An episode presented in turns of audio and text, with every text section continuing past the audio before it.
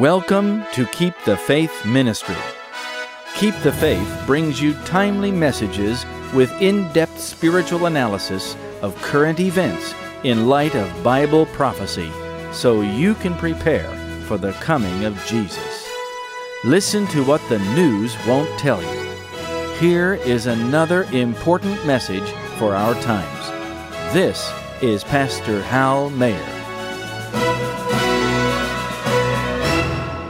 Warm Christian greetings and welcome once again to Keep the Faith Ministry. It is a privilege to spend this time with you. As we near the close of human probation, we need more and more of the power of God in our lives. I hope you are pleading with God to overcome your sins and spending time every day with Christ. You cannot be an overcomer unless you are walking with Christ each moment. Your victory will be in proportion to your desire for Christ. And if you want to know how to walk with Christ, listen to our sermon for January on the life of Enoch. Thank you for your prayers and financial support. They are very important to us. Your gifts are especially meaningful at this time of year, and we pray that God will bless you for your sacrifice. Also, please go to our website and read our prophetic intelligence briefings. There are new ones being posted every day because there isn't enough room on C D for them all. Our Spanish website is also now available and regularly updated. You can go there by clicking the link on the right sidebar under the right language. A couple of months ago, we published a message on Nimrod's Empire in which we discussed the prophetic future of globalism and its impact on your life and mine. In that message, we also predicted that nations and city-states would buy up huge tracts of agricultural land outside of their own territory in order to protect their food and water supply. Now, the press is full of news stories on this very process. There is a secret war going on that few people know about.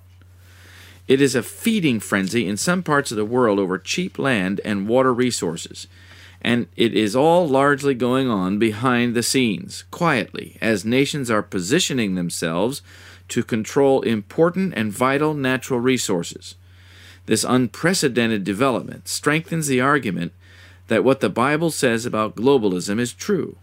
The world is heading for the final crisis. Globalism is spreading to every area of society. But before we go any further, let us ask God's blessing as we study His holy word. Our Father in heaven, thank you for all you have done to sustain us through the years. Your mercy is great. Your power is mighty. And we know that we will need you right through to the end, even to the second coming of Jesus, our Lord and Savior. We need your power to overcome our sins as we prepare for that great event. I pray that you will send your Holy Spirit to us today as we open your word and try to grasp what the world can never understand, because they do not know you. In Jesus' name and for His sake we pray. Amen. As we begin, I would like to read a familiar passage from the book of Matthew. It is the words of Jesus, who said in chapter twenty-four, verse seven, "For nation shall rise against nation, and kingdom against kingdom, and there shall be famines and pestilences and earthquakes in divers places." Now let us turn to the first epistle of Paul to the Thessalonians, chapter five, verse three. The Bible says, "For when they shall say peace and safety, then sudden destruction cometh upon them, as travail upon a woman with child, and they shall not escape." So, it is when the nations and global leaders have worked very hard for peace and safety, when peace and safety are greatly desired, and when peace and safety are even within sight, then sudden destruction comes upon the earth. Globalization is purported to be in the interest of peace and safety, that is, in order to prevent economic crises, political crises, war, and many other problems. But in actual fact, globalism is deceptive. It does the exact opposite, according to the Bible, and creates instability and conflict. Listen to this fascinating statement. It is from the Testimonies for the Church, Volume eight, page twenty-seven and twenty-eight. The world is a theater. The actors, the inhabitants of the world, are preparing to act their part in the last great drama. God is lost sight of. There is no unity of purpose except as parties of people confederate to gain their ends. God is looking on. His purposes in regard to his rebellious subjects will be fulfilled. The world has not been given into human hands, though God is permitting the elements of confusion and disorder to bear sway for a season. A power from beneath is working with all deceivableness of unrighteousness in those who are binding themselves together in secret societies. Those who are yielding to the passion for confederation are working out the plans of the enemy. The cause will be followed by the effect. Now let us think about this statement for a few minutes. Did you notice that comment about confederation? Globalization is the process of confederation of all aspects of society under a world government. The only way they can unify is by confederations, trade treaties like NAFTA and CAFTA, unions like the European Union, the North American Union, and the Mercosur Union in Latin America, and other agreements that consolidate power. That's the only way to get them all to go in one direction, and ultimately gain their geopolitical ends. What ends? They are in rebellion to God and His law, and they are globalizing the planet so that they can defy His law in the last great drama before Jesus comes again. That's what ends are being described here. That's not what globalists teach you. That is what the Bible says about them. They are the kings and merchants of the earth, and they are working very hard to bring the whole world under their control. That's what globalism and the New World Order is all about. Also, I want you to notice that God is permitting elements of confusion and disorder to bear sway for a while. What elements of confusion and disorder is He allowing?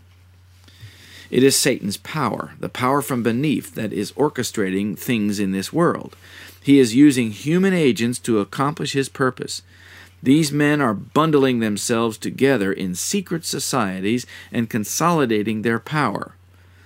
Have you heard of secret societies? There are many of them. Perhaps you've heard of the Bilderbergers, the Trilateral Commission, the Council on Foreign Relations, the Masons, et cetera. The list goes on and on. These secret confederations are binding the kings of the earth and the merchants of the earth in bundles, but they are also after common people too, whom they want to control. They are seeking to gain all the power they can, but the same process will prepare them all for destruction. Globalization actually brings confusion and disorder, which Jesus called distress of nations and perplexity. That's in Luke twenty-one, verse twenty-five. In other words, globalization will eventually create war, which is mass disorder. Here's a statement from the Testimonies for the Church, Volume eight, page two seventeen. The policy of consolidation, wherever pursued, tends to the exaltation of the human in place of the divine. Those who bear responsibilities in different institutions look to the central authority for guidance and support. Then the author says that the effect of this is that the sense of personal responsibility is weakened. In this context, globalization causes men to cease exercising their individuality and come into line with the whole of society. This is a realignment of loyalty. The new sense of responsibility is no longer to a sense of personal convictions and duty, but is transferred or realigned to support the social system, the common good. In other words, the New World Order. When this happens, the victim is made incapable of turning against the tide, even if God's law requires it. Today, everything is being globalized. Along with geopolitical alignment, military collaboration, economic centralization, and the internationalization of the education of children and youth, there is now a consolidation of natural resources like agriculture and water. Eventually, faith and worship will also be globalized according to the Bible, though that is likely to be the last frontier of the New World Order. when it comes time for religious laws to globalize faith and worship. This realigned sense of responsibility in support of the common good, or the new globalized social order, will be deadly. You can't survive spiritually if you're part of that. And don't miss this. The United Nations is very concerned about sustainability, which is a buzzword for global control of resources, including the use of water and agricultural land. At the same time, as many nations are hurriedly plotting how to control these vital and valuable resources, globalist leaders are shrewdly taking control of these nations and cities themselves, thus bringing these very natural resources under their control too. Globalists know what they're doing, and they are executing their plan precisely as they planned it, and implementing it as fast as the angels holding back the winds of strife will let them. Here's another statement. This time it's from the Testimonies to Ministers, page two ninety-one. Everything that has been planned in regard to consolidation shows that men are seeking to grasp the scepter of power and hold control over human minds. So where is this headed? They want to control your mind. In other words, in the end, they will control your thoughts, your feelings, your character, and therefore they will control whom you worship. Even now, if you live in a major city, you have no choice but to live by the dictates of rulers you did not elect, and who are not accountable to you or other common people. I'm not talking about the local leaders who have to face the ballot box every so often. I'm referring to the people who are behind the scenes, gradually creating and taking control of the processes and organizations that will guide your city into the New World Order. They will tell you what you can eat, how much you will pay for it, and where you can get it. It should be no surprise, then, that God's messenger to the remnant church urged God's people to buy or live on land in a rural place where they can be free to grow their own vegetables and fruits, so that they can live in the time of trouble and worship God according to His law. If they do this, they will be able to live much freer for a much longer period of time than people living in the cities. Global leaders aren't telling us that ultimately the final steps will bring faith and worship into a global religion. The Vatican isn't telling us that this is her objective and that she's working with the kings and merchants of the earth to accomplish it. But the unerring Word of God tells you that the papacy will eventually sit as a queen, Revelation eighteen, verse seven, and in collaboration with the kings and merchants of the earth, she will force her worship, particularly Sunday worship, on all of us. You can know in advance where this is all headed if you trust your Bible and if you are paying attention. Right now, the nations of the earth and other enterprises are vying for control of valuable resources so that they can make sure that they have enough food to eat and enough water to drink for all their people. And the competition is hot. The nations are spending billions of dollars, euros, and other money in laying the foundation for their own protection against the prowess of other nations, as well as against natural or man-made disasters. This is a silent, raging war. Right now, it isn't guns, tanks, and bombers and other machinery that are being used. Instead, the war is being conducted behind the scenes in negotiations with money. Here's the background. In two thousand ten, Russia banned wheat exports because of a crop failure. There was a mega drought with a, a record-setting heat wave. twenty-two million acres, or one-fifth of the wheat crop, failed, and much of the rest was badly damaged. A state of emergency has been introduced in sixteen regions of the nation. Facing similar circumstances their ancestors faced in nineteen twenty-one, farmers in Russia are very concerned about next year's crop, since its success depended on rain in two thousand ten. But the rain in two thousand ten was sparse, though the Russian government has stockpiles of grain that it can use to supply this year's domestic needs. If another failure happens in two thousand eleven, there could be very serious consequences, not just for Russia, but for global supplies. Wheat prices worldwide are climbing rapidly right now in anticipation. In addition, the U S winter wheat crop was thought to be sufficient, but at the end of October last year, only forty-seven percent of the crop was rated as good or excellent. There is increasing stress on wheat crops from Colorado to Ohio. Corn and soybean crops are down a little too. China, too, is suffering its worst drought in nearly a century. The drought has left parched more than sixteen million acres of farmland in more than four provinces, threatening the livelihood of more than fifty million farmers, according to government statistics. Up to twenty million people have been left without drinking water. The Chinese army and paramilitary have been deployed in some hard-hit areas to deliver water. People in some places can't even wash their hair regularly. In the case of China, the reason for the drought is under debate. Some argue that it isn't just the whims of nature, but the result of human pollution, overbuilding, deforestation, and other man-made factors. To combat the problem, the Chinese government has deployed the mighty arsenal of what is called the Weather Modification Bureau, using rockets and planes to shoot more than six thousand shells into the clouds in hopes of inducing rain.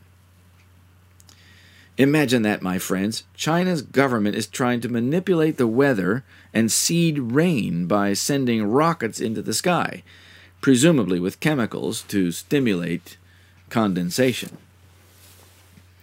Because of China's dams, water resources in Cambodia, Vietnam, Laos, and Thailand are at an all-time low, exacerbating drought conditions in those countries too.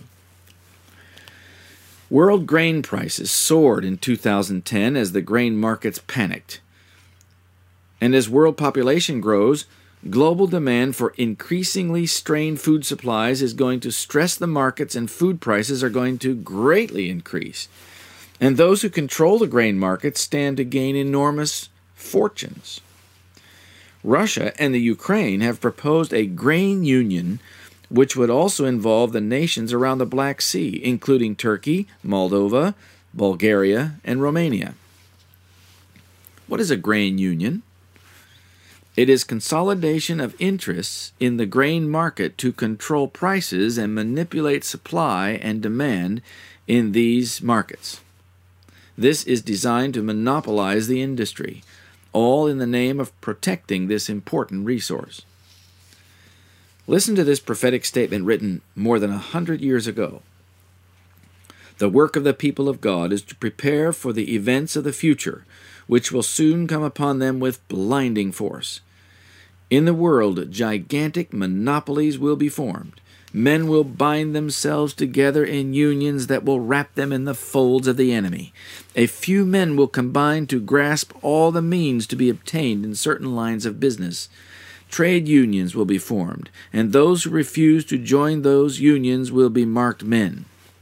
That's from Maranatha, page one eighty-two.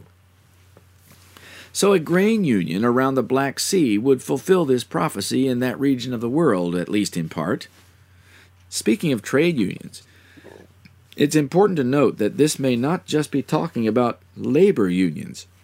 It may also refer to trade agreements and treaties, which is part of consolidation and confederation. This is the foundation principle of globalism. Many nations are greatly concerned about their own future, and they should be. We are near the end of time when the judgments of God are going to fall on them. But these nations are worried about security from God's judgments. They want to be sure that they can feed their people no matter how sinful they are and defend themselves against God's wrath. They sense that there's going to be severe shortage of fuel, food, water, and other necessities. They fear that they will not be able to grow enough food, or that disaster will prevent them from growing enough food for their huge and growing populations on their own soil. They fear that natural disasters like drought, flood, and war will prevent them from obtaining supplies for the burgeoning populations. So they are determined to do something about it if they can. They're not just going to sit and wait out their fate or until their conditions get better. Not at all.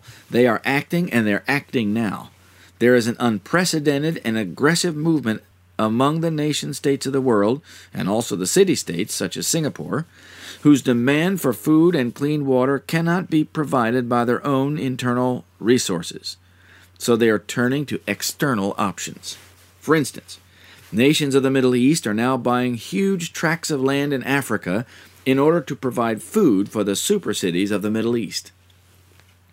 In Australia, more than nine billion dollars of prized agricultural assets have been sold to offshore interests in the past two years alone, said the Daily Telegraph. Nations leading the charge are predominantly Asian and Middle Eastern and include the economic powerhouse of China. Along with land, the United States and Britain are moving into domestic water market at a time of heightened tension over control of that vital asset. And these nations are not just content to own or control businesses. They want to control the resource itself by acquiring the land as well as the businesses.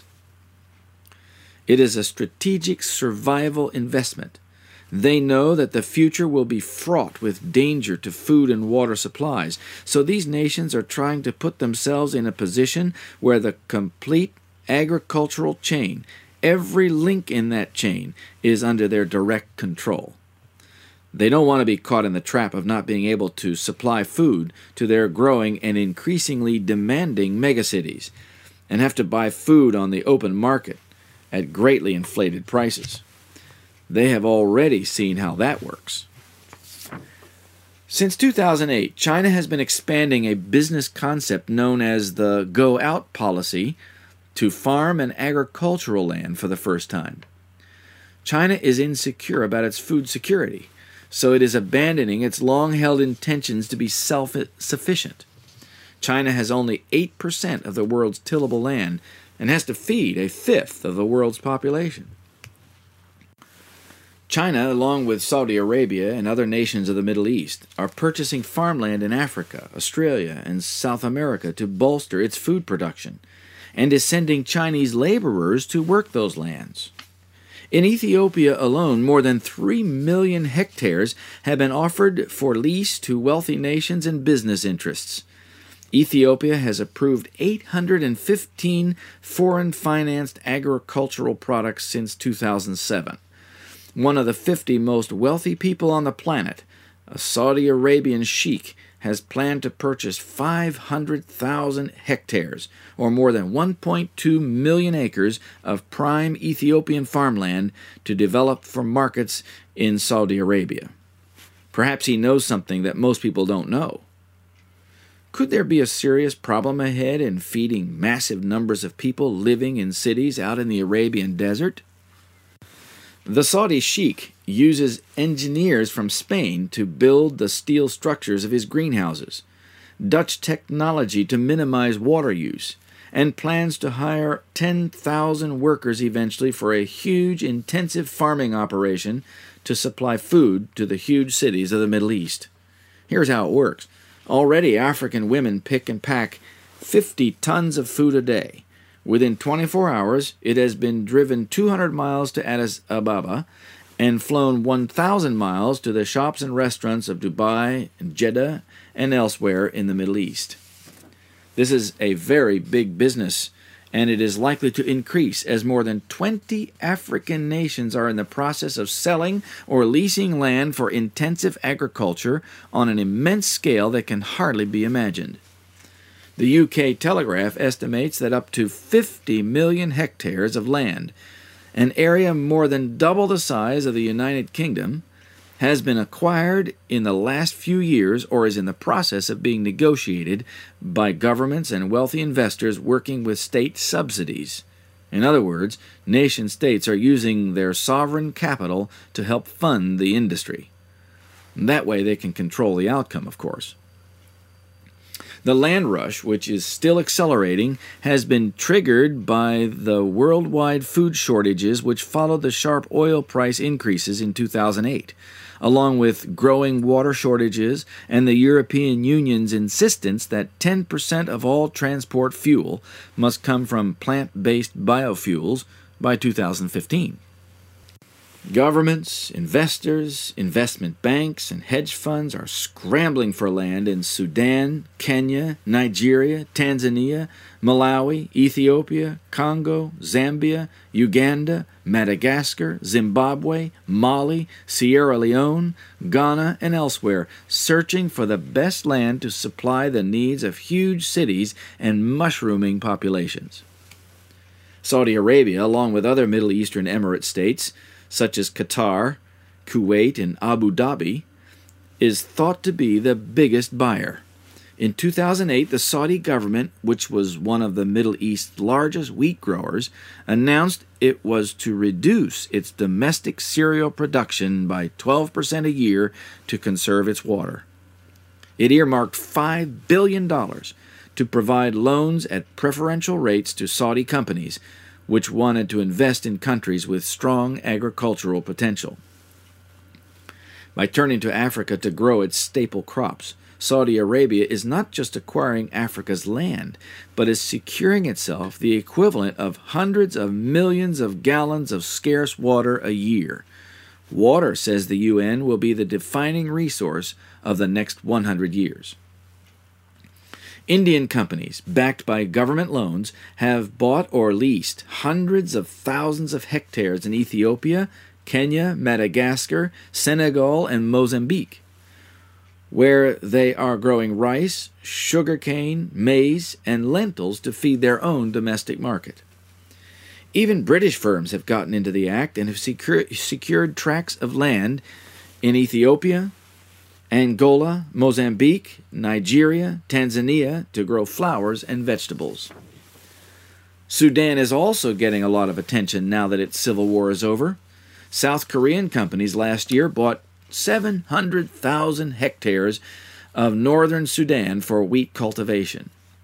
The United Arab Emirates have acquired seven hundred fifty thousand hectares, and Saudi Arabia recently concluded a forty-two thousand hectare deal in Nile province.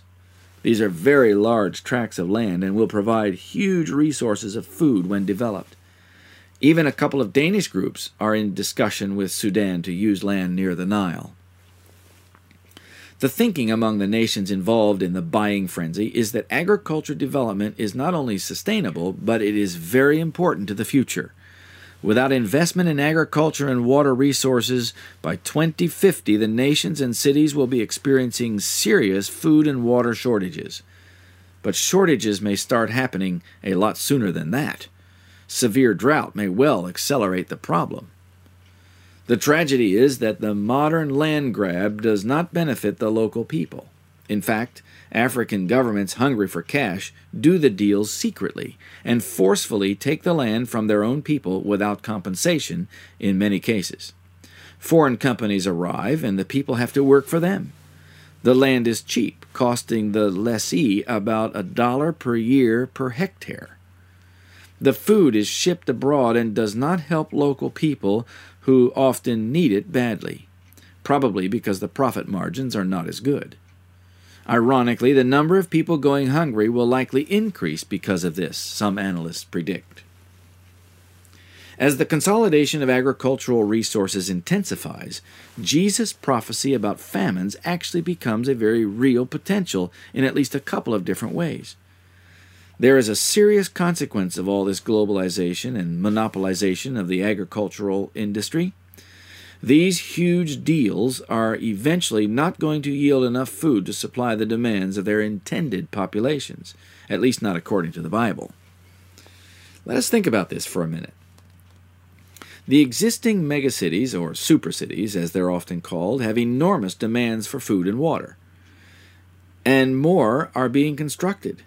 Governments and businesses think that they are in the process of securing their future through buying up these lands.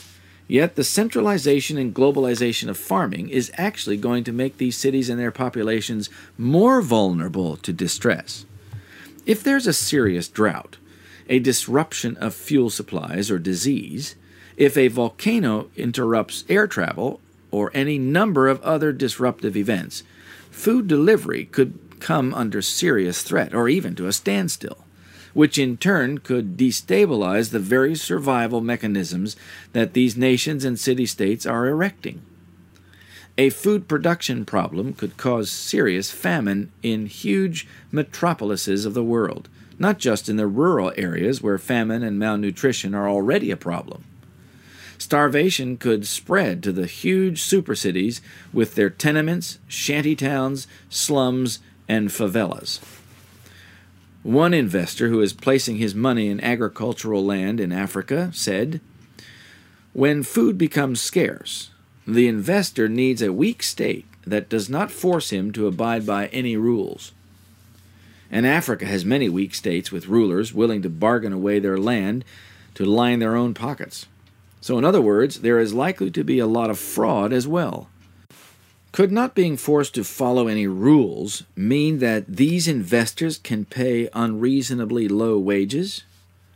Could it mean that they can require excessive hours of work? Could it mean that they can bribe their way out of customs duties and other export costs? But the significance of this statement is that the investor openly suggested that food will likely become scarce. If food demand increases and food supply becomes short, the first people to lose access to the food are the local workers. The second group to lose their access to food are the destination cities where the food is normally sent after being produced. Investors, governments, and others are obviously concerned about food and water shortages. They expect stress to come upon them and their populations. They expect hard times. They expect famine. What do they know that most of the populations of the, of the world don't know? Only students of prophecy can really know what is going to happen. The Bible gives it to us in the clearest and plainest language. Jesus himself said there would be famines and pestilences. What if whole cities or groups of cities were affected by these things? Imagine the horror of a whole city that can't get food, or destroyed by a virulent pestilence. The buildings remain intact, but the people are gone. Very few people are happy with globalization or its consequences, except those who actually control it, perhaps, or who have a piece of control, at least over their own nation or city. But even that will wear thin over time. Globalization actually increases dissatisfaction between governments as well. Just look at the way China and the United States argue and posture against each other on trade issues. Under globalism, they'll not like the controls put upon them because it will limit their political weapons. Listen to this statement from the pen of God's messenger for the last days. It's from Selected Messages, Volume one, page two twenty-one and two twenty-two. "We are standing on the threshold of great and solemn events. Prophecies are fulfilling. Strange and eventful history is being recorded in the books of heaven. Events which it was declared should shortly precede the great day of God. Everything in the world is in an unsettled state. The nations are angry, and great preparations for war are being made. Nation is plotting against nation and kingdom against kingdom. The great day of God is hastening greatly. But although the nations are mustering their forces for war and bloodshed, the command to the angels is still in force that they hold the four winds until the servants of God are sealed in their foreheads." The extraordinary competition over agricultural land is leading to a surprising, unexpected, and unintended problem that will destabilize the world. It will help prepare the nations for war, just as Jesus predicted in Matthew twenty-four. The international land grab of agricultural and water resources is already pitting nation against nation and kingdom against kingdom. It will certainly lead to open war eventually. That's the purpose of globalization. It actually creates circumstances for war, all in the name of peace and safety. And by the way, the nations and city-states are not just competing for land and water. They are also after minerals, oil, and other natural resources. The competition will become so hot that wars will likely break out over their control. Jesus wanted us to know that at the end of time there will be great distress of millions of people. In fact, he also said that men's hearts will fail them for fear. Now you see how it can happen. But the consolidation and confederation of society will lead to such a serious set of circumstances, such overwhelming crises, that many religious leaders will say that the people are being punished because they are not obeying God. Many nations will eventually enact religious laws, like Sunday laws, to get their citizens and their nations back into favor with God. Most of God's people don't make the connections between the rise of globalism and its prophetic consequences. But the painful results are real. While the current attempt to resurrect globalism may not completely mature as far as modern globalists intend, it will still have a large impact on society and lay the foundation for the coming global religion predicted by the Apostle John in Revelation thirteen, verse eight. All that dwell upon the earth shall worship him.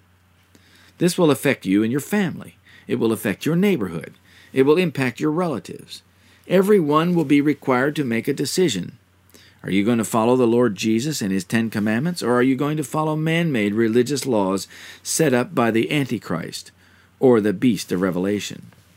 The papacy is now positioning itself to eventually pressure the nations to enact worship laws that will require you to accept the mark of the beast.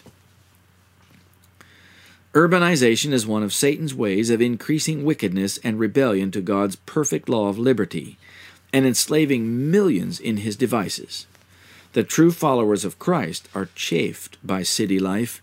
They don't enjoy living there, and they feel very out of place in a city because everywhere they turn they see evidence of Satan's power. While many of God's people have to connect with the cities to do their work of saving souls, it is never a pleasant place to be. Some of them may even get used to living in a large city and may even avoid being victims of a crime and perhaps consider themselves protected by God's grace. But so often those who claim to be God's children are caught up in the lifestyle of the city. The cities of the earth provide no peace and happiness. They only provide diversions so that people don't realize that they are not at peace. No one can change the cities because they are unchangeable.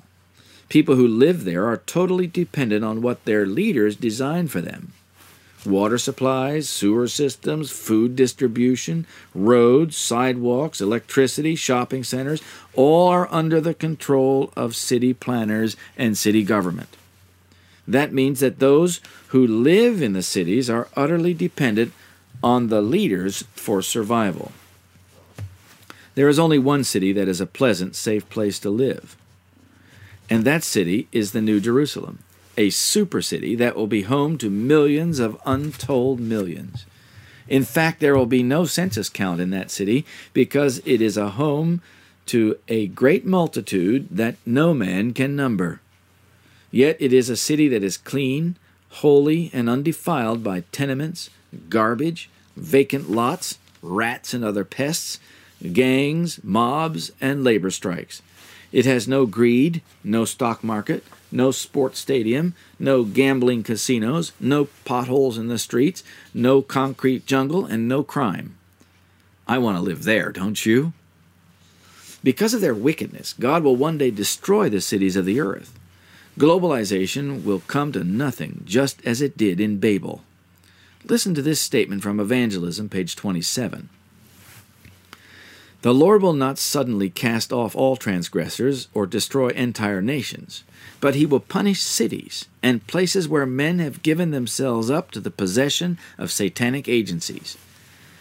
Strictly will the cities of the nations be dealt with, and yet they will not be visited in the extreme of God's indignation, because some souls will yet break away from the delusions of the enemy and will repent and be converted, while the mass will be treasuring up wrath against the day of wrath. Even Satan will be permitted to destroy cities and kill thousands upon thousands, and thus carry his unwary and unprepared captives trapped in sin into eternal destruction. Listen to it from Isaiah fourteen, verses sixteen and seventeen. Speaking of Lucifer, who was cast out of heaven, the Bible says, "They that see thee shall narrowly look upon thee and consider thee, saying, Is this the man that made the earth to tremble, that did shake the kingdoms, that made the world as a wilderness, and destroyed the cities thereof, that opened not the house of his prisoners. If a major disaster happens to a city, the people are trapped. They can't get out easily. Perhaps you remember the pictures of the people fleeing New Orleans just before Hurricane Katrina. All the roads leading out of the city were jammed with cars.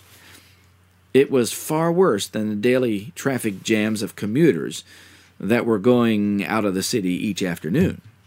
The police even closed lanes of incoming traffic to allow for more cars to escape the city, and still it was jammed. If the police or military locked down the city to prevent people from leaving or coming in because of virulent disease, pestilence, or biological warfare, the problem only gets worse. There would be panic, riots, and violence as people desperately search for food and water. But there are other types of disasters that can affect cities too. There are fuel shortages, food shortages, and other disruptions to normal everyday life. Most stores only keep about three days' worth of supplies to sell to the people. If there's a panic, those supplies can be gone in a matter of hours. Friends, this is the time to follow God's counsel and live by His word. Learn to depend on Him, not on society.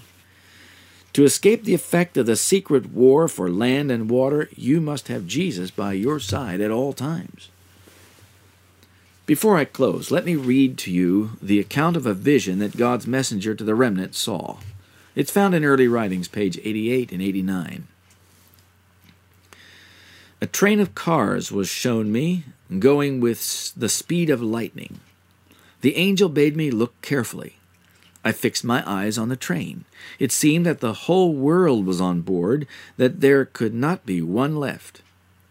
Said the angel, "They are binding in bundles ready to burn." Then he showed me the conductor, who appeared like a stately, fair person, whom all the passengers looked up to and reverenced. I was perplexed and asked my attending angel who it was. He said, "It is Satan. He is the conductor in the form of an angel of light. He has taken the world captive. They are given over to strong delusions to believe a lie that they might be damned."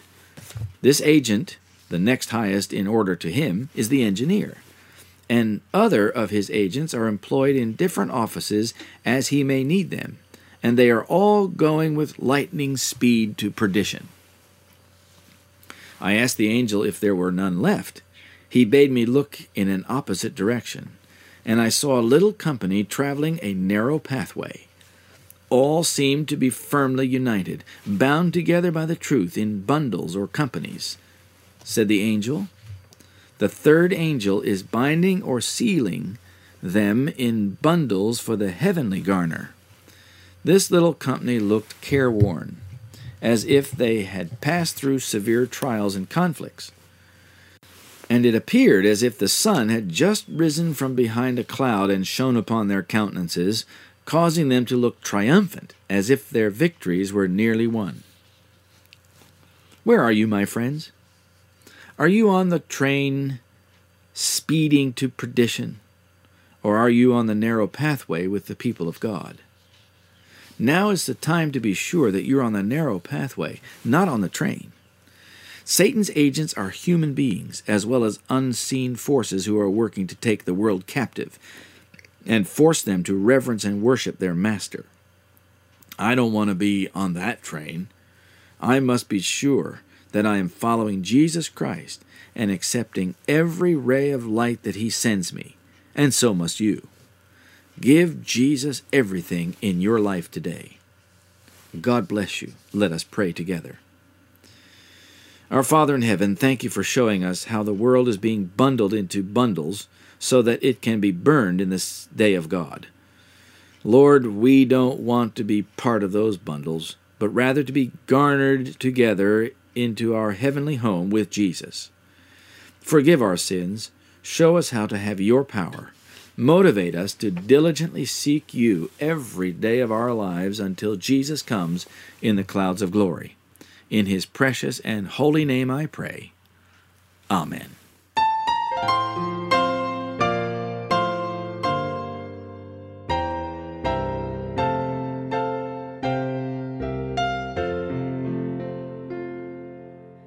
stand in deep repentance before thy throne of love.